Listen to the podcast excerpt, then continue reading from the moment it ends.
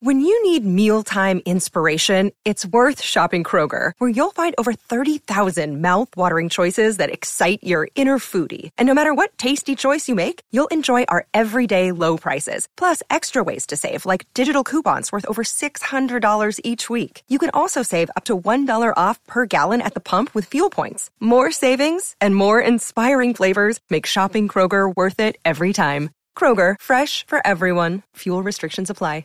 Another day is here, and you're ready for it. What to wear? Check. Breakfast, lunch, and dinner? Check. Planning for what's next and how to save for it? That's where Bank of America can help. For your financial to-dos, Bank of America has experts ready to help get you closer to your goals. Get started at one of our local financial centers or 24-7 in our mobile banking app. Find a location near you at bankofamerica.com slash talk to us. What would you like the power to do? Mobile banking requires downloading the app and is only available for select devices. Message and data rates may apply. Bank of America and a member FDIC. Thank you for listening to this Podcast One production. Now available on Apple Podcasts, Podcast One, Spotify, and anywhere else you get your podcasts. Welcome to the MIP, Yeah! the Michael Irvin Podcast. You knew this was coming. Guess who? Oh.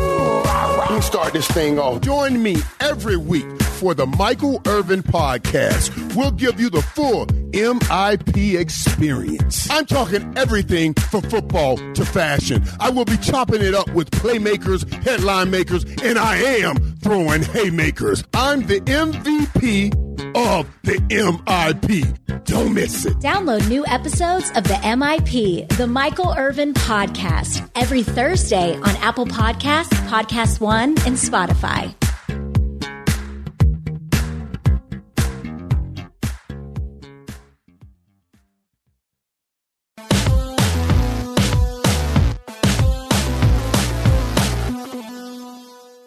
Welcome to RealGM Radio. I am Danny Leroux, your host, and so happy to have you with us for this episode. My guest is Ben Golliver of the Washington Post, and we hit on a lot of big topics. Of course, the Lakers winning the NBA championship and ending the Orlando bubble is a big point of discussion, but we actually start with the news of the day, which is Daryl Morey's departure in Houston as the general manager and Ty Lue being hired as the next head coach of the LA Clippers. Great conversation, touch a lot of things, and I recommend listening all the way to the end for Ben's bubble experience. So there's a lot of great stuff here.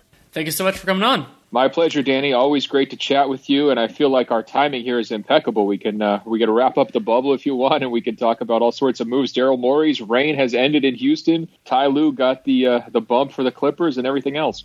Yeah, absolutely. And I will leave. I, I think we we both know the ground that we're going to cover, so I'm going to leave the first choice to you of where we start. Well, I actually think kind of Daryl Morey's exit feels like fairly big news. I mean, biggest news so far of the offseason, I would say. I mean, he was there for so many years. I think he obviously had such a fundamental role in modern uh, executive craft. Um, in terms of you know what are you prioritizing eh, when you're you're looking at your players? How are you manipulating the salary cap? Um, how are you building around stars? And then you know his willingness to just trade and trade and trade and trade and and not stick with uh, you know groups that weren't working. I think all of that has a major major impact on his contemporaries. And then you throw on top you know the fallout from the China controversy. You know a year later, I don't think it's a coincidence. A year to the day after the uh, the Hong Kong tweet, he decides to step down. And then you also have on top of that a- another layer, which is the ramifications and repercussions for what does this mean for Houston going forward? How are they going to be able to put this thing back together, or is that impossible? I mean, I think all of those things are worth diving into. Absolutely, and it, it's so funny. I mean, I had a, a Kelly Iko and I have been working on a collaborative piece for over a week now, and it, it dropped at I think eight in the morning Pacific time, and then this news happened at like nine thirty. So you know how that can go sometimes, but you got the 90 minute shelf life on the, it, huh? the, the 90 minute shelf life but i think a lot of it actually gets into what i think is one of the one of the other interesting wrinkles of this and and we'll get to a lot of what you talked about as well which is so really what the crux of the the conversation that kelly and i had was i've been talking a fair amount about how i think the rockets are the in terms of roster personnel in the immediate they are the least flexible team in the league and the reason why is because of their salary structure i mean they have almost all of their money tied up in a few different guys, all of whom are either too good or too expensive to really do something with.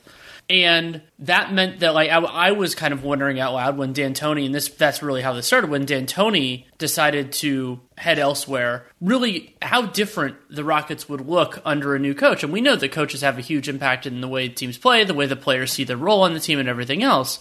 But in my eyes, at least in the immediate, Harden, Westbrook, Covington, Tucker, probably Eric Gordon as well, more because it's hard to move him rather than that they don't want to.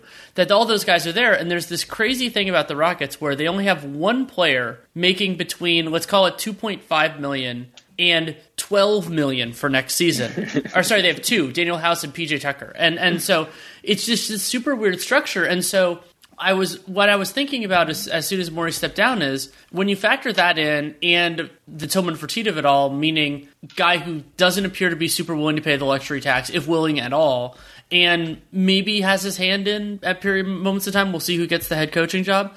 That it's not the worst job in the league, especially because they have good talent right now. But in terms of like desirability as a general manager, so like your ability to put the imprint on the team, your the flexibility that you have to mold them to your vision. Like this actually isn't that desirable of a job. And Daryl Morey, his career warrants a desirable job. Look, I, I think it's actually a below average to poor job at this point solely because of the ownership situation there. I mean, if you look at where they were under Leslie Alexander to where they are now, it's night and day. I mean, the stability factor, the empowerment factor that they used to have in that front office, the willingness to explore, to take risks, to be creative, to spend when they need to spend, and all that. To me, all of those things have become question marks in Tillman Fertitta. I think a lot of his public comments and behavior have made things worse. And then, uh, you know, it's not like Daryl Morey just suddenly became this horrible guy at trades and he just, you know, backed his way into mysteriously the Russell Westbrook trade, which I view as one of the single worst trades uh, of the last 10 years that's not a trade that he would do if left to himself. There's no way you're going to be able to convince me of that. And so I think that's a situation where you know the superstar was upset, the owner was putting pressure, and, and they had to kind of make a regrettable decision. If you go back to last summer, I referred to that Westbrook trade as you know basically having a baby to try to save a bad marriage. I think unfortunately that usually does not work. It only makes things worse. And it does not surprise me at all that D'Antoni's gone, that Morey's gone, and that the futures of both Westbrook and James Harden are questionable right now. I mean, we don't know exactly how that's going to go. Um, so I think it's a really tough, you know, job to step in as a coach for sure, but also a, a really tough job to step into um, as a successor to Morey. Now I understand they're going to try to keep that thing internal, which I think is actually smart um, because uh, you've got to have an established relationship and rapport with James Harden to a certain degree. Otherwise, you're risking, you know, a potential trade request or something along those lines where he's just looking around and saying like, "What are we even doing here? What's the point?" But I think uh, after a pretty long run where they could talk themselves either into being A-list contenders or at least uh, strong contenders, you know, like at the top of that second tier. When I look at them going forward uh, into next season, if they don't address their front line, they're not even in the contender conversation. Like I don't, I don't think the micro ball approach will work uh, in a Western Conference dominated now by Anthony Davis. Like they have no matchup there.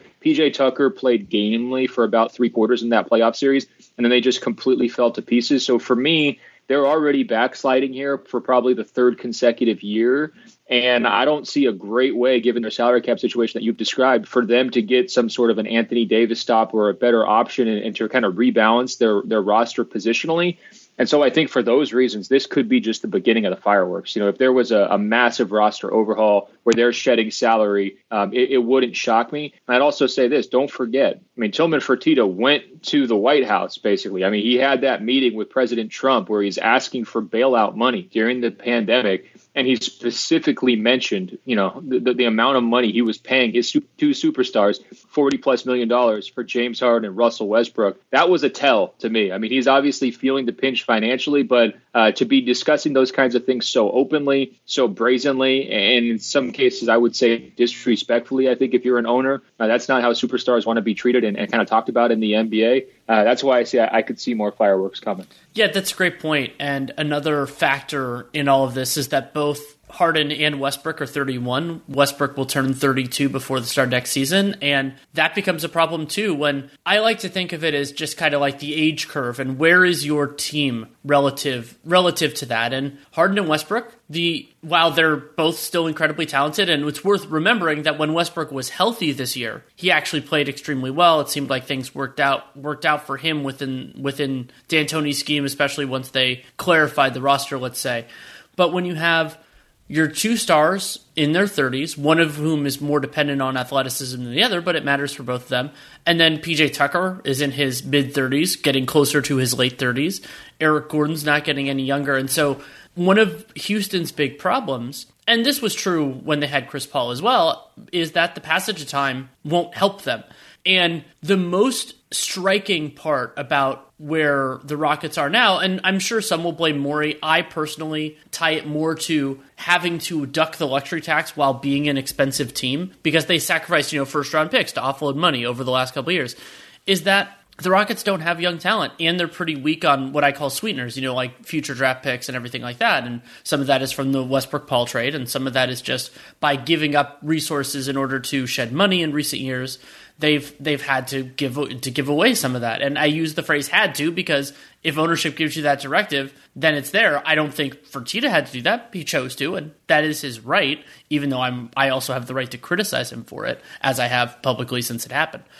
And I think that for the Rockets, yeah, so you have this weird thing where they're expensive, they're not old, and they are good, so it's not the worst place to be. But I think so. I think that your your theory of the case is right, and I think that there is a distinct chance that that overhaul happens. My instinct is that it happens, but it's a year away. That they basically give this group, they're very inflexible, give this group another year.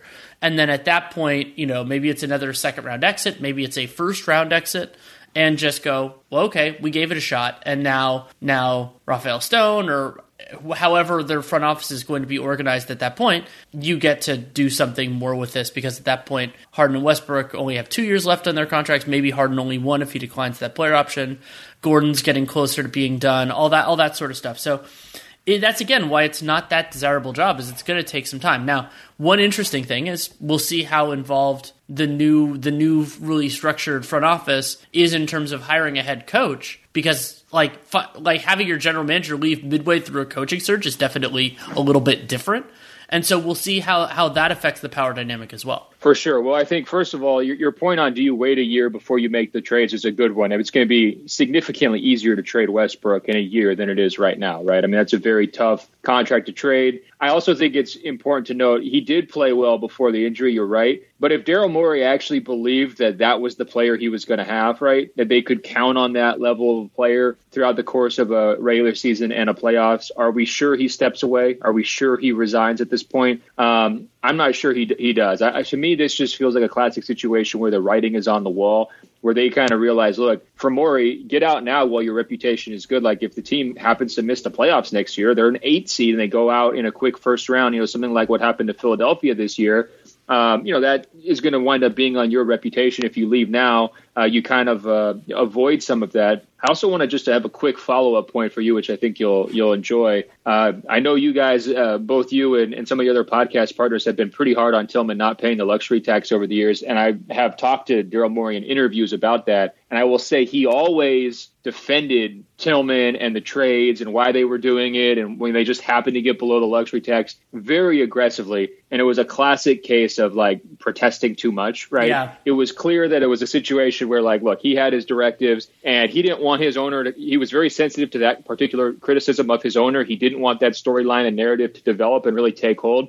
So he would protest it at all, at every possible turn. Every time I brought that up with him, and uh, you know, I, I just think that that you know, in hindsight, is a you know, it is a fair read on their ownership group, and I think we're going to see it here going forward too. Um, look, and this guy's taken out. He even told us how much money he's taking out at crazy interest rates and all that during the pandemic. I mean, anytime you're doing that, your financial situation gets worse before it gets better. If, you're, um, you know, absorbing those kinds of crazy um, financial uh, risks as he has. So, uh, to me, I think everything is on the table this summer. I agree with your assessment of, you know, how desirable is this job. Uh, you know, going forward, I think it's a really tough, uh, tough one. And I think the the biggest question mark here is James Harden going to reach the same conclusion that Daryl Morey did, which is hey, wait a minute, you know, the writing is on the wall. We don't have enough talent. We don't match up very well with the best team. We can't talk ourselves to being, you know, one trade away, which is, you know, what his message was coming out of the playoffs. I mean, Harden said that we're one piece away. I don't believe they're one piece away unless that piece is Giannis, right? Mm-hmm. I mean, what what piece are we talking about that's going to get them up on the Lakers level? And so, does he have sort of a come to Jesus moment this offseason where it's like, wait a minute, you know, I've loved everything about Houston. I've gotten a chance to be the man. Obviously, I'm comfortable in Texas. There's the tax situation. You know, everything's built around you. You're the face of the organization and everything else. Does that package still um, appeal to him, or does he start to think, uh, you know, maybe differently there? I could see him definitely having one more year of patience with this group and and maybe not denial, but being able to talk himself into it. Uh, but to me, this is about to get really dark for them. And I and I also worry if you have an inexperienced front office, if you don't have a very top coaching candidate going forward, if you do wind up having to you know kind of sell low on Westbrook and or Harden, I mean, this could be a, a franchise that's had a really long track record of consistent winning, going back 20 or 30 years, you know, all the way to the, you know, maybe even longer, all the way to the 80s. Um, that could be in for some really tough times here. Maybe not this coming season, uh, but not too far down the road. Yeah, I, I think that all that's really, really prescient. And I think that with the Morey moves recently, like the big scale stuff, not only the Westbrook trade, but also giving up the resources that they did for Robert Covington. There are a couple of different explanations for that, and it's very probable that we never get a straight answer on it, just because not not as a criticism of the fourth the the fourth worth, fourth worthiness or whatever of the of any person involved, but just because there's a lot of different reasons. But the, it could be ownership putting it like, hey, we need to be the best team we can this year. Or it could be this isn't working, do something else. Or it could just be Morey saying, we need to change something. Maybe there's something in all the relationships and, and need to make a jump. I agree with you, and we talked about it. I think you and I recorded when I was in Colorado after the uh, the Westbrook Harden trade, and you, you, that might have been one of the first times you used that analogy. And it's not only that they did the Harden for Westbrook trade; it was that they basically that they treated Westbrook as the dramatically better player and gave up a ton of other additional assets. And Westbrook has a longer contract now. Worse or not depends on whether you think Westbrook and Paul are worth the money they get. But that is another factor. Is basically they these were win now moves and really risky. And as you brought up, you I mean it could have been Fertitta or somebody else in the organization just saying, "Hey, we need to, to get better." Maybe they think that would sell more tickets, or maybe there was some rift between Paul and Harden that needed to be that needed to be done, but they didn't want to get worse. All sorts of different explanations for it. But all of those moves to me there's this idea of not having to feel the consequences. And so like the most ext- one of the more extreme versions of this might be the the Sacramento Kings thing with, with I mean it was just always struck me as so funny with with Scott Perry, not that he was the lead decision maker there, but they sign all these veterans to bad contracts. Perry, like Perry ends up getting the same job with the Knicks, and then as all those contracts blow up, he's already gone. And right. there are various examples that. And so I, I'm not saying that Morey was I, I, can't attribute malice or you know like a short sightedness to this because you don't know why these trades happened. But I think there might have been more pulling in the same direction, because, or or just like there were pulls in different directions, but one side had had way more weight behind it than the other, and so yeah, that makes the the Rockets' job. I think it is going to get dark, and it's going to take a long time for it to get significantly better too. Because remember, as long as James Harden is there, they're going to be good enough that they can't bottom out. Like that, that's the easiest thing for fans to to talk about is oh, we just just strip it down to the studs and and do it over again. The Rockets are too good for that. Like they're they're they're not going to be in that stage for a long time. But getting back to Harden, I think that well, can I push back sure. there? I mean, look, they're not going to be a 12 seed, right? But I can absolutely see a scenario where you don't have uh, as tight of a relationship as developed between Harden and D'Antoni, right? Maybe Westbrook is missing a little bit of time. Maybe those guys who have been putting up with just shooting threes in the corner for four years start to get a little bit bored with that, right? I mean, we already start to see some fractures in the playoff series. I mean, look no further than the Danuel House situation. I mean, him not being bought into the team concept um, and getting himself kicked out of the bubble. Like, there's definitely been situations just internally where uh, you know the Rockets don't look like best friends, aren't completely on the same page, and as great as Harden is, if they're not executing their offense on the high level, and they don't have all five guys bought into this idea of Harden gets to be the man and they have to be supporting pieces. Um, that can get dark, right? Yeah. And also the defensive commitment part is a huge deal too. Um, Harden has been more locked in these last couple of years. Not that he's a huge stopper, but we've also seen what happens when his mind drifts, right? Where he just decides, you know what, I'm I'm a one way player. I, I only want to uh, go out there and get my numbers. I'm not going to be making the extra rotation and those kinds of things, right?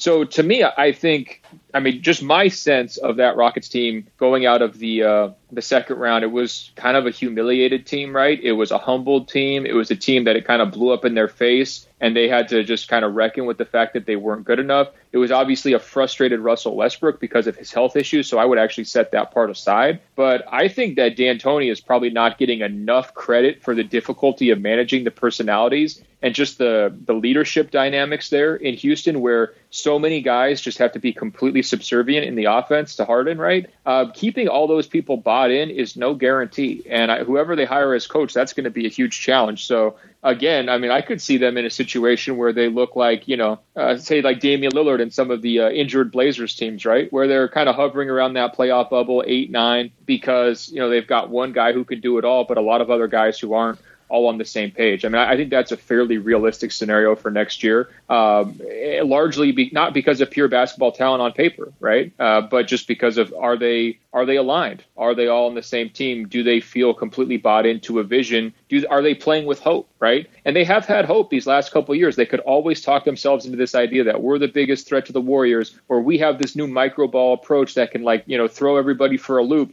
they had clear identity, they had a clear purpose, they did have that top end talent, and I think some of those things are going to be damaged here going forward. Yeah, I, I, think we're it's more of a semantic thing. I, what I was talking about more is that if you have Harden, you're not going to be one of the ten worst teams in the league, rather than oh for sure, one of the for sure, best. And and and it gets in there. So another part of this that when we you were talking about the darkness moving forward, part of the genius of the Oklahoma City part of the Westbrook trade was when they pushed for draft picks they weren't doing the first allowed selection. They weren't really focusing on that. Remember that the picks that they get that are lightly protected are in 2024, a swap in 25, and then the first in 2026. They do have a swap in 21 as well, but really the the resources there are focused on the later part of that for the Rockets. And there was I mean, just due to the sheer factor of Harden and Westbrook getting older, neither of those guys is actually under contract for the 23-24 season. Entirely possible that one or both of them end up being under contract for the Rockets. But now you have to upgrade the value of those picks because we don't know how the new front office is going to work. But Daryl Morey, I think of as one of the better general managers in the entire league. So now you have unsure GM, unsure coach, still have the roster uncertainty, and you don't have either they don't have a general manager that is potentially going to do you know to maximize within the constraints that they have. Possible that that that stone or whoever kind of has the head role does. We don't know that yet but uncertainty is very different in that circumstance. And so i think sam presti is sitting pretty right now. And it will take a long time but it gets into something that i think you and i talked about talked about back then, which is it's good to have diversity in your portfolio. And so for Oklahoma City, it's I think they're going to go into the darkness too. But it's nice to have a little bit of a diversified portfolio so then in case the Thunder get better more quickly than anticipated around Shai and wherever else this is going, then okay, you still have some picks owed, but for from other for other teams. No, this has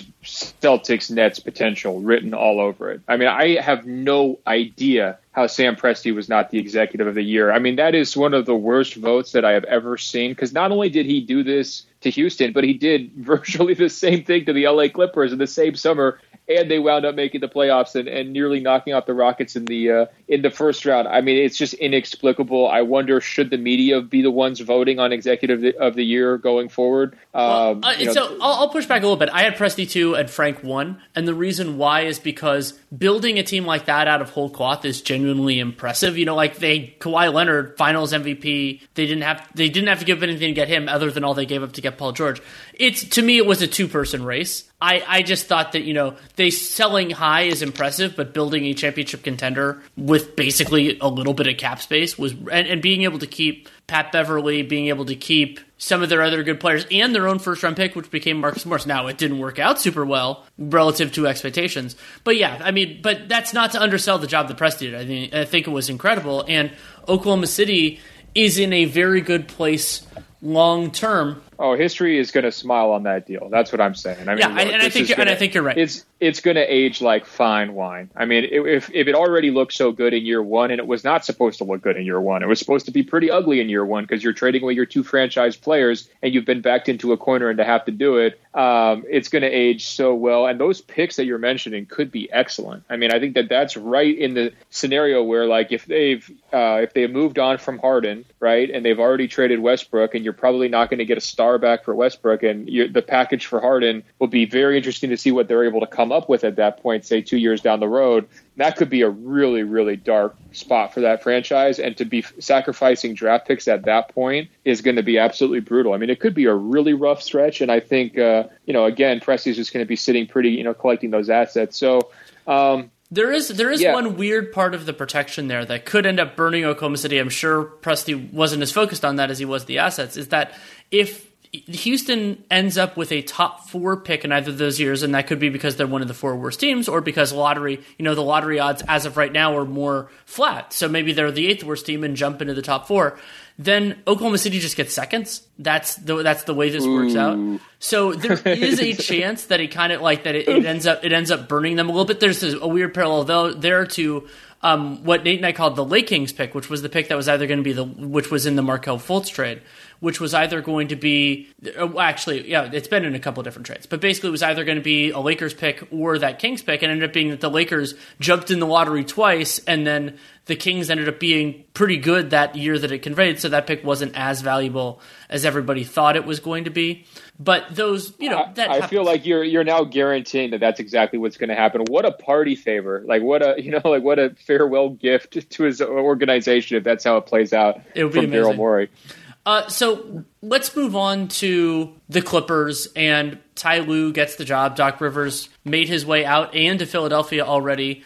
And the Clippers' job is what, what, one of the things that I find compelling about it. It's harder to evaluate for my purposes, but there is this challenge that for evaluation where a lot of what is most important for that Clippers job is personality management. And so I think Lue's going to be very good at that. But kind of like the Nets job with which ended up going to Steve Nash, there there are a lot of different components of it. Many of many of them will not be public, at least not right now. Right. Well, I think first of all, it was the best job on the market because you had Ballmer's uh, pocketbook. I'm not sure we've seen terms yet, but the full five years, that's probably coming in at a very big number, and that makes it super duper desirable. And so, to me, when we're hearing this back and forth, Ty is interested in Houston, Ty Lue is uh, interviewing with the Clippers. I never really thought Tillman was going to be in a situation to lure him away from Ballmer. You know, it's just like that's that's not how that's going to play out. So I think that number one, that's a major factor here.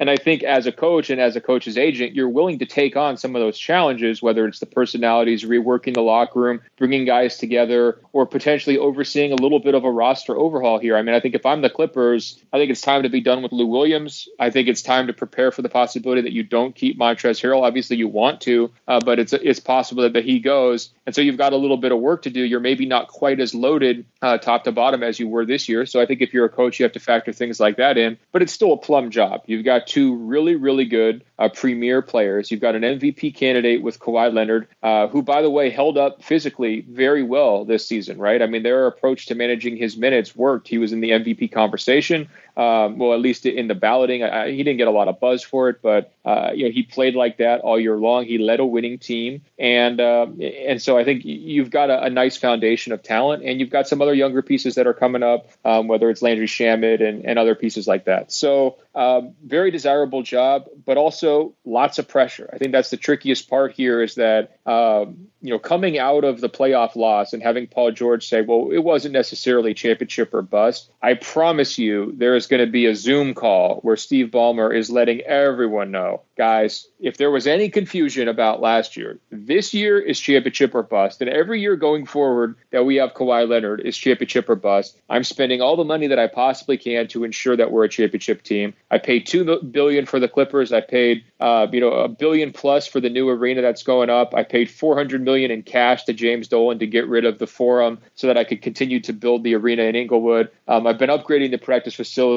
I paid Doc Rivers to go away. I've uh, got the biggest front office in the league. I've got all the medical staff people you could ever want. Like there is going to be no question now about what the, what the um, the expectations are. And for a coach, that's a tough spot to be in. You know, as we saw with Doc, like if you come out of a series with some legitimate explanations for what went wrong, um, you know, they come off like excuses, and Ballmer does not want to hear excuses. So um, I think it's going to be a little bit of a volatile situation. Uh, they do have to kind of get everybody back onto the same page. I, I think that the reports of kind of soft rifts below the surface um, are very hard to ignore based on how they played when the pressure turned up. Uh, I know you probably heard Jared Dudley say uh, on a podcast recently that the Clippers didn't want to be there in the bubble. That was my take halfway through that Denver series. You know, they basically quit. You know, they didn't have that next gear to say, yes, we do want this relationship, uh, or sorry, this uh, this matchup or this showdown with the Lakers in the Western Conference Finals. Like we're cool with going home early, and um, they kind of left with their tails between their legs after talking an awful lot of trash. So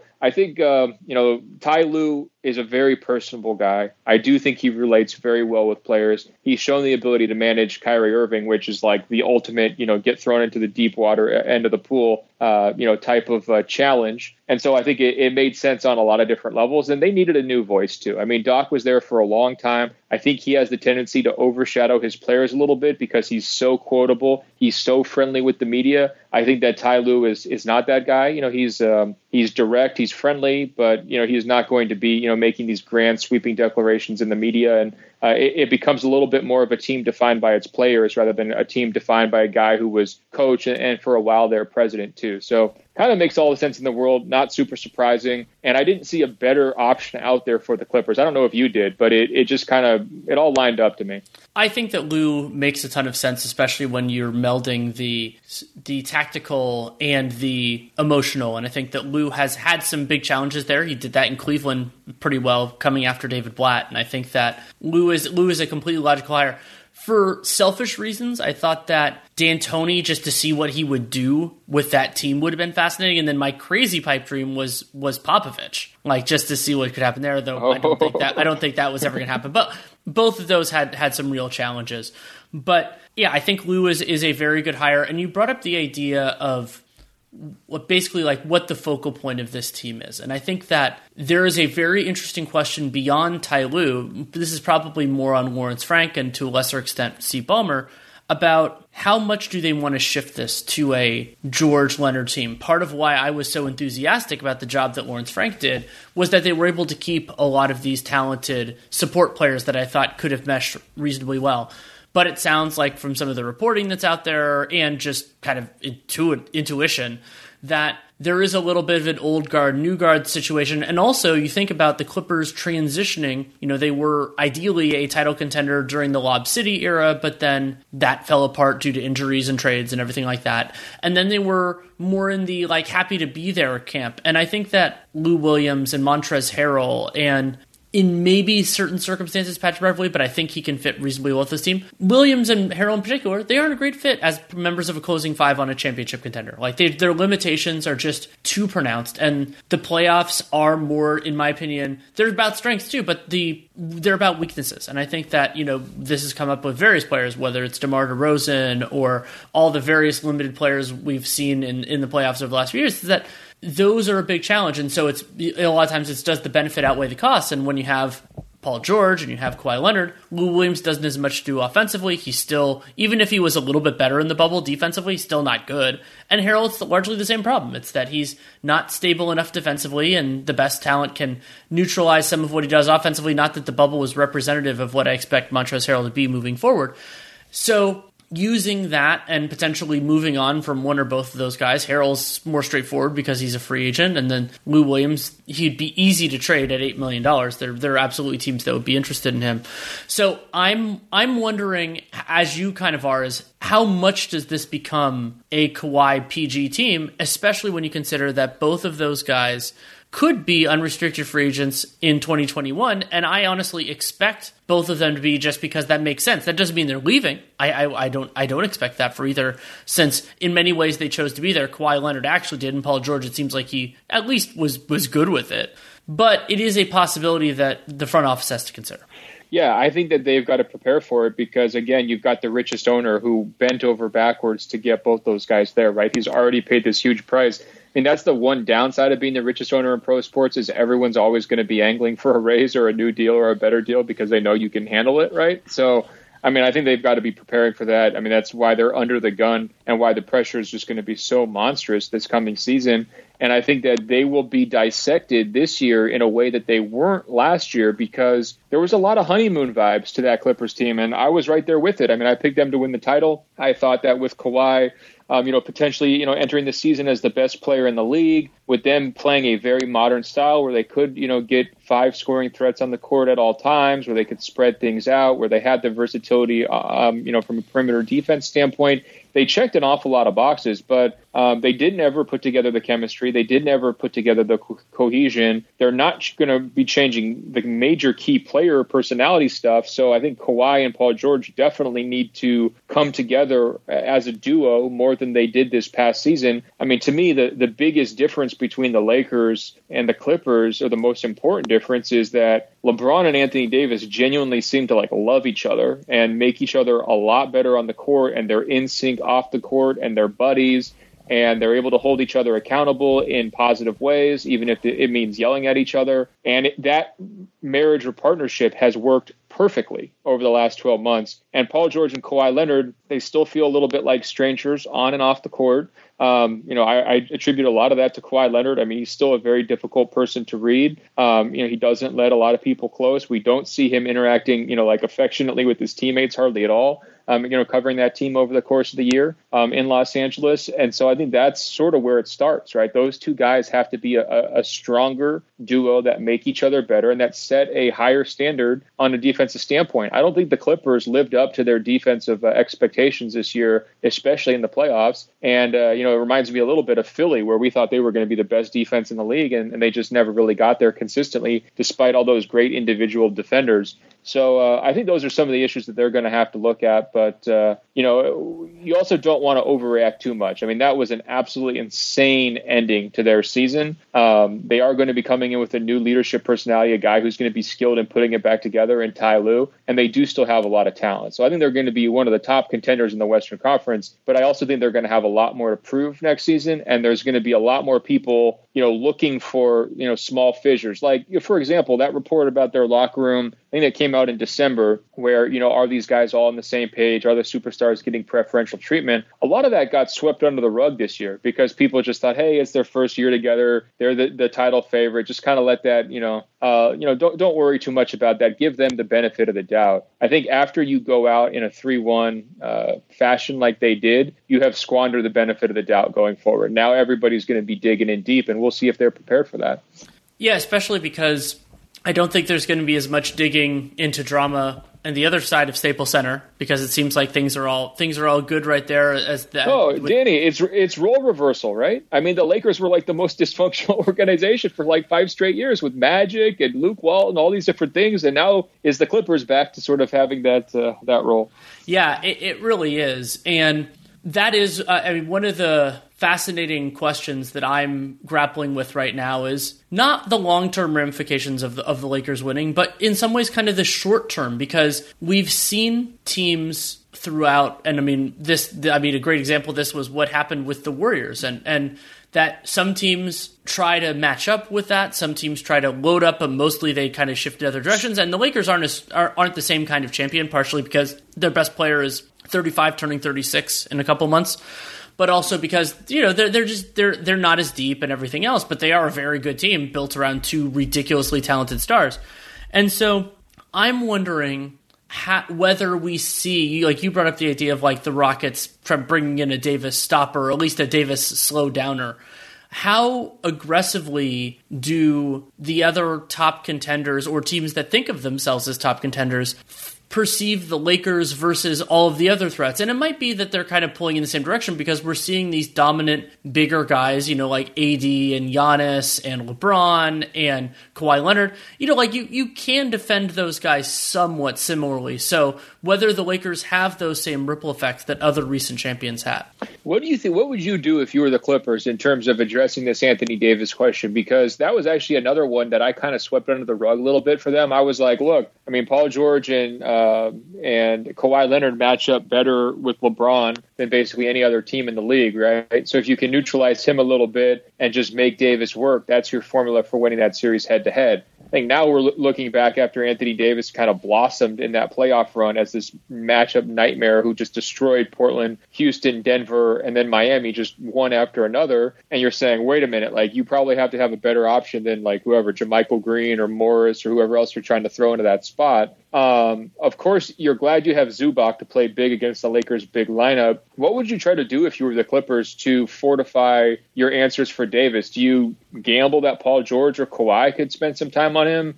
Do you just hope that you can get by with the the fours you've got on hand? Do you try to you know, move Lou Williams and maybe package some other assets or something to, to get another player into that spot? Because I feel like that's a critical matchup if the Clippers do want to get over the hump, they're going to have to go through the Lakers, and I'm not sure they have a good enough answer for Anthony Davis right now. It might actually be similar to the strategy I argued, which Miami did not do back in 2011 with Dirk, which is let him, you know, don't focus as much on stopping Anthony Davis as much as you focus on kind of slowing down everything else and thinking that Davis by himself won't kill you. And when a team can protect the defensive glass, I think that makes a big difference. Like we saw what you know, like like what Davis can do in those circumstances, especially when the other team goes small. But the Clippers have they can have more size out there, and uh, Zubac in particular, I think, could be very important. Montrezl Harrell, I think, is a big problem theoretically going up against Anthony Davis. I don't think he can do much on either end, except for maybe try to hit a couple of floaters. And so I, I think that you kind of it, it's experimentation and it's having different options because you're right they won't i don't think they'll have a perfect one so then you have like let's say three different guys and the prayer is that one of them works well enough and if none of them do then you go to a different approach you kind of in some ways end up doing what the Nuggets handled with Kawhi, which was they didn't really have a great guy to do him one on one, though I thought Jerami Grant had a, had a better series than I expected defensively. But they threw multiple looks. They threw different guys. They they got it all weird. And remember that the Lakers they have a lot of limited players in the rotation. Now those limited players stepped up at different moments. Rondo had a far better playoffs than I anticipated. KCP definitely had his moments within the finals, and then other guys it depended on the game. Danny Green most notably. So that's the other way to do it is to like bring extra help and force Davis to be passer. But the other time that I think, and this was a tactical mistake that I thought Miami made, and sometimes it was being a victim of circumstance, like a couple of weird fouls, was I wasn't super impressed with the Lakers' offensive process, process, not results.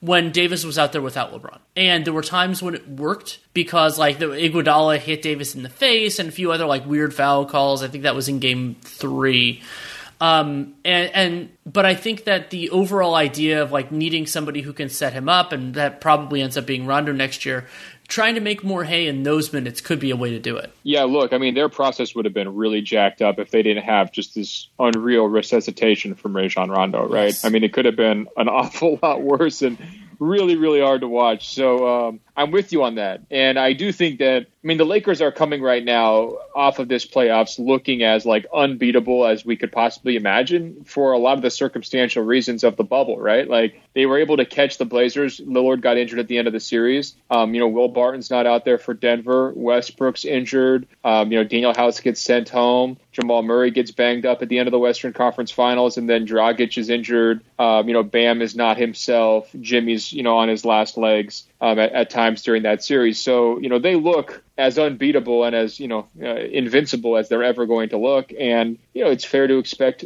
LeBron comes back to earth just a little bit. It's fair to expect that some of those role players who played amazing minutes for them, who are a little bit older, um, maybe they're not quite as amazing next year, uh, especially if there's travel throughout the playoffs and you're going to road games and all that kind of stuff. So, um, I'm not trying to set the Lakers up as like a Goliath the Clippers are never going to be able to scale. I'm really just saying they might need a better answer than the one they've got there, and that might be their top priority this offseason. I want to jump briefly back to the Clippers because you are somebody who would appreciate this idea more than most, not only with your you know proximity to the LA teams, but also just because the way you think about things like me which is I've posited that the Clippers might want to be a little bit more judicious about spending this offseason, even with Ballmer's checkbook and the win now pressures, because of the idea that they could theoretically retool this team more aggressively in 2021. And what I mean by that is, I don't know exactly what Giannis is thinking. I don't know. Maybe he wants to go back to the Bucks. Maybe he's loyal to the organization, thinks that they're a championship contender. Maybe they win the 2021 title. Absolutely a possibility.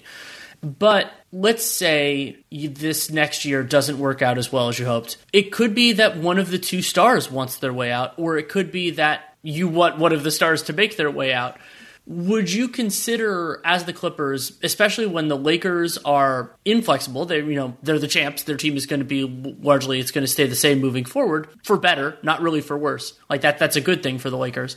And you know the Nets are the Nets. Like basically they could be not only the only major market team with space, but the only major market team that's properly run with space.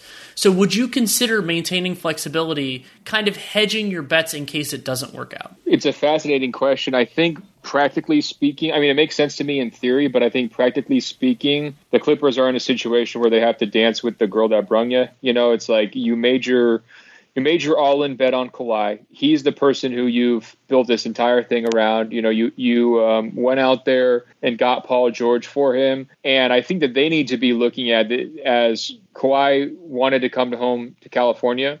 Um, Paul George has moved around a bunch. This is the first time that Kawhi has gotten a choice in, in sort of where he is, and he chose you. And he's messaged everything about wanting to be there for a while. And if you have Kawhi for the next five years, you should view that as five shots at a title. And so you need to do absolutely everything you possibly can to keep him happy. And I think you've got to make him feel like he's the king of the show, entire show, right? So you have to keep kind of just catering to him, bending over backwards to him, and that's just sort of um, how you have to operate on a daily basis. So I'm not sure if you can, you know, maintain the flexibility kind of quietly and, and do that, but I think that the pressure is on so much, starting from Ballmer, but also from Kawhi too. I mean, he he, he came home to win. He wants to win. He doesn't want to hear any talk about two years from now. If he did, they wouldn't have executed the Paul George trade the same way that they did, right? I mean, clearly that was a move intended to win now and only now, right? I mean, w- without much consideration for tomorrow. So um, I think that they are in full speed ahead mode. And I also feel like, you know, they're going to look back on this season and say, you know, the, the title was there for the taking, right? I mean, they, um,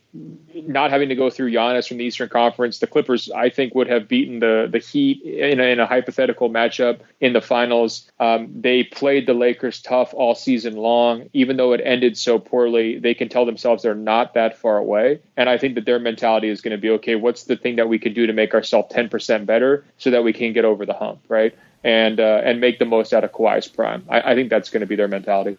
I think you're probably right. I, I, it just intrigued me because the idea that I don't even necessarily know if Kawhi and Giannis, you know, fit together perfectly offensively, but holy crap, would that be amazing as a playoff combination? And then the idea that you could do so many different things around them. You know, you could have shooters, you you would have an incredible defensive foundation and everything else when they're both activated. Which I mean, Giannis is basically all the time. That's why he was Defensive Player of the Year in the regular season and Kawhi. Well, look, I'm I, am i am not rooting against it. If you're telling me I get to cover Giannis for 41 games a year in LA, I'm going to be excited about that, yeah. no matter what. But uh, that's true. I, I, I don't know if I could see it. Uh, so let's let's get back to the bubble. I mean, that was so. I, I'm kind of. I guess the easiest way to do it is just to to kind of leave it to you in terms of because I think we want to talk a little bit about the experience on your end. We we also did a podcast on that before for those who are interested, and also your takeaways from it more on the court. So we're I'll, I'll, start it with you, and then I'll ask some kind of clarifying follow up questions as well. Yeah, I would just say um, it was a really challenging three month run. Kind of no way around it. I think it was as tough as everybody says. I felt like I had it a little bit easier because I don't have kids. I felt really bad for everyone who had kids. Um, just being away from your family, that's just a tough, tough spot to be in um, you know, for me, there was moments of like, you know, just exhaustion, you know, watching nine hours of games a day, coming out of the arena lightheaded, staying up until 3, 4 a.m. every single night, seven nights a week throughout the playoffs. I mean, I think my proudest achievement, Danny, was I didn't miss a single playoff game from the second round on. And you know, you think about that in the context of a normal playoff year. I mean, it'd be logistically impossible. You would never be able to do it. It probably won't happen again in my lifetime. So I think just for me, that's just a cool feather in my hat. Um, you know, I was very relieved when it was all over. You know, that championship celebration with the Lakers was probably the most fun one I've covered out of the last 10 finals because it wasn't just that they were celebrating the title, it was that they were celebrating the fact they get to go home. And you probably heard Danny Green come down the hallway and yell, you know, I'm bleeping free. I mean, he's so excited that um, they all get to go home the next day. So, you know, just from that standpoint, um, you know, unforgettable. Uh, absolutely lived up to the idea of once in a lifetime. I was very thankful for how safe it felt throughout the entire experience. Um, you know, the daily coronavirus testing was like the ultimate privilege, provided this amazing peace of mind kind of the whole way through. The fact that they accomplished the whole thing with zero positive tests is unbelievable. Not something that I expected if we go all the way back to June and July when we were first talking about this idea. I think ultimately that is kind of the legacy of the entire bubble. This idea that if you have immense resources and you deploy them in good faith, if you deploy them in line with scientific and medical recommendations, really good things can happen and you can succeed as a business and you can put a lot of games on television and you can get some of that TV revenue back um, and you can, you know, provide yourself a little bit of a bridge until whenever your sport can get back to normal um, after the pandemic. So I guess those are some of my my kind of general big picture takeaways. And uh, I guess you know I've been home for a couple days now. It feels great to be home. People have asked me like, would you do it again? And and for me, the answer is is still yes. I mean, I don't have a lot else going on. It was really fun. It was so cool to see all the the the best stars who were healthy, anyways, um, all in the same place at the same time. Being able to go to games back to back to back where Giannis plays, then LeBron plays, then Luka plays. I mean, that's just ridiculous, you know. And and uh, I think for somebody who's a diehard basketball fan, it was you know in a lot of ways kind of a dream come true. And I do think the bubble winds up, you know, in hindsight, it was for the diehards, right? Uh, you look at the television ratings. This was not, you know, Jordan at his prime, bringing in all these casual fans. I mean, this was really uh, a marathon of basketball that force-fed, you know, diehard basketball fans as much hoops as they could handle for three months, and, and it had a, a, pretty satisfying conclusion, I think, with the, the historical aspects of, of LeBron winning his fourth and the Lakers kind of completing their really long journey with the China scenario and, and Kobe's death and, and everything else in between. So um, I'll never forget it. You know, I got to spend the next three months writing a book about it, so I won't be forgetting it anytime soon. I can promise you that. Uh, but I hope that your listeners and you enjoyed it as much as I did.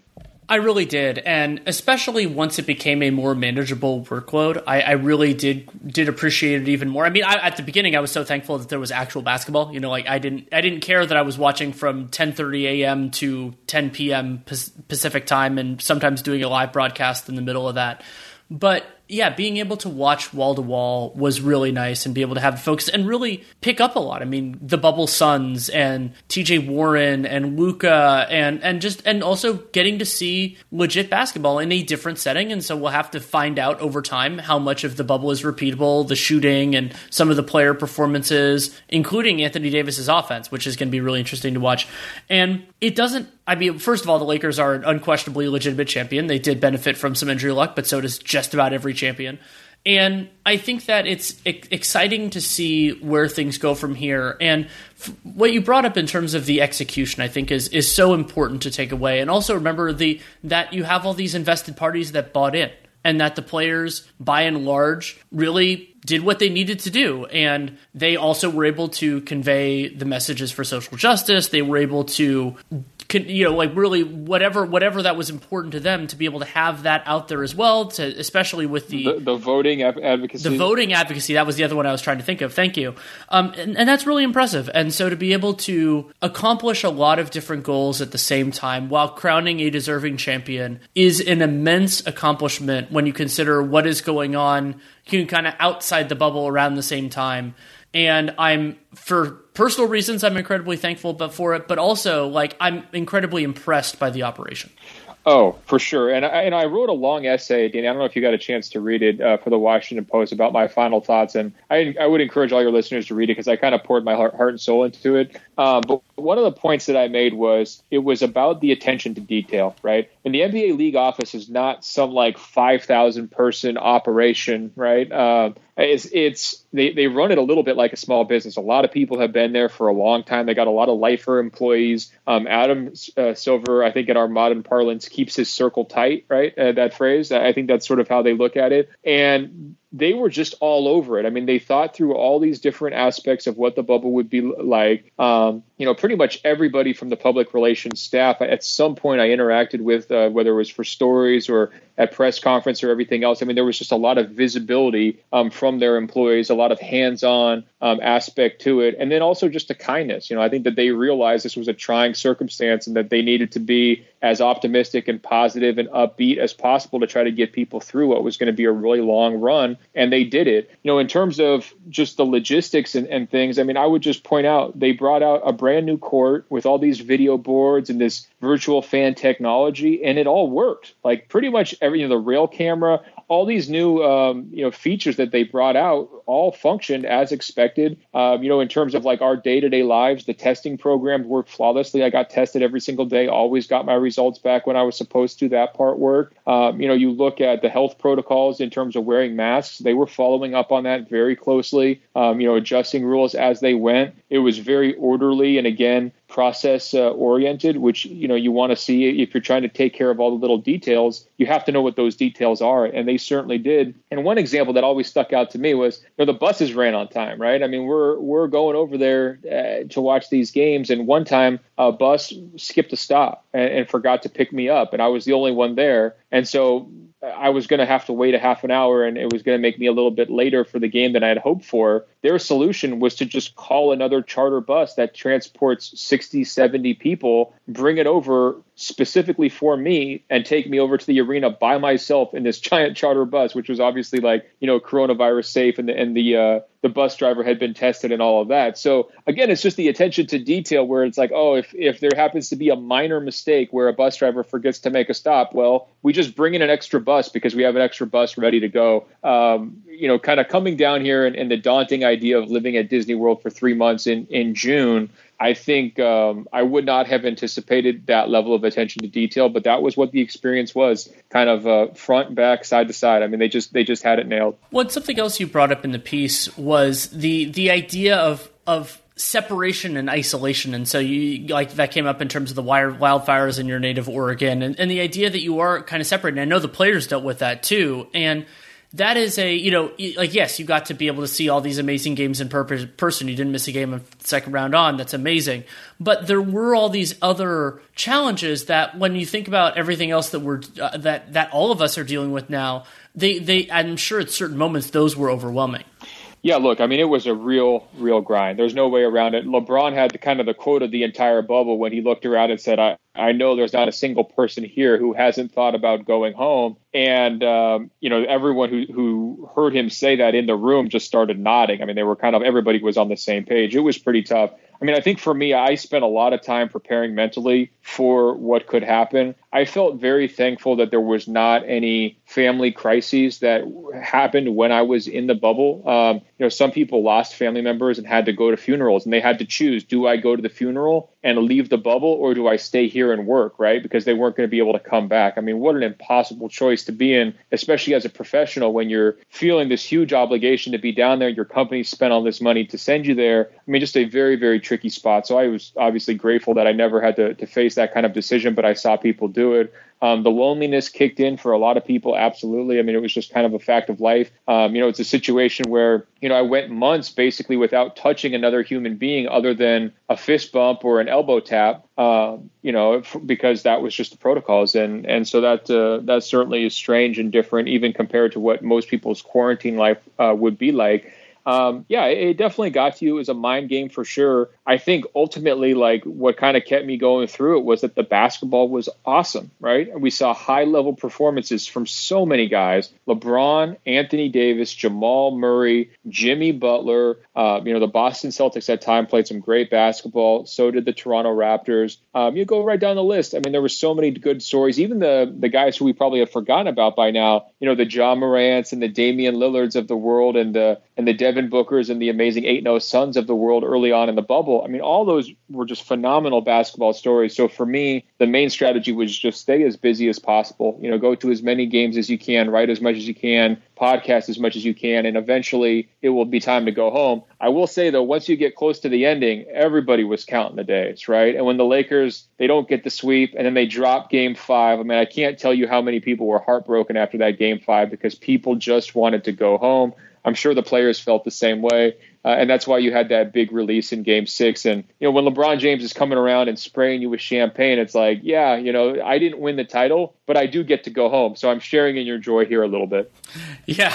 That is that is definitely a different part of the experience, and I, I'm fortunate enough to have been in the locker room for a few of those as well, but didn't have that additional element to it, of course, which which shaped everything about those three months.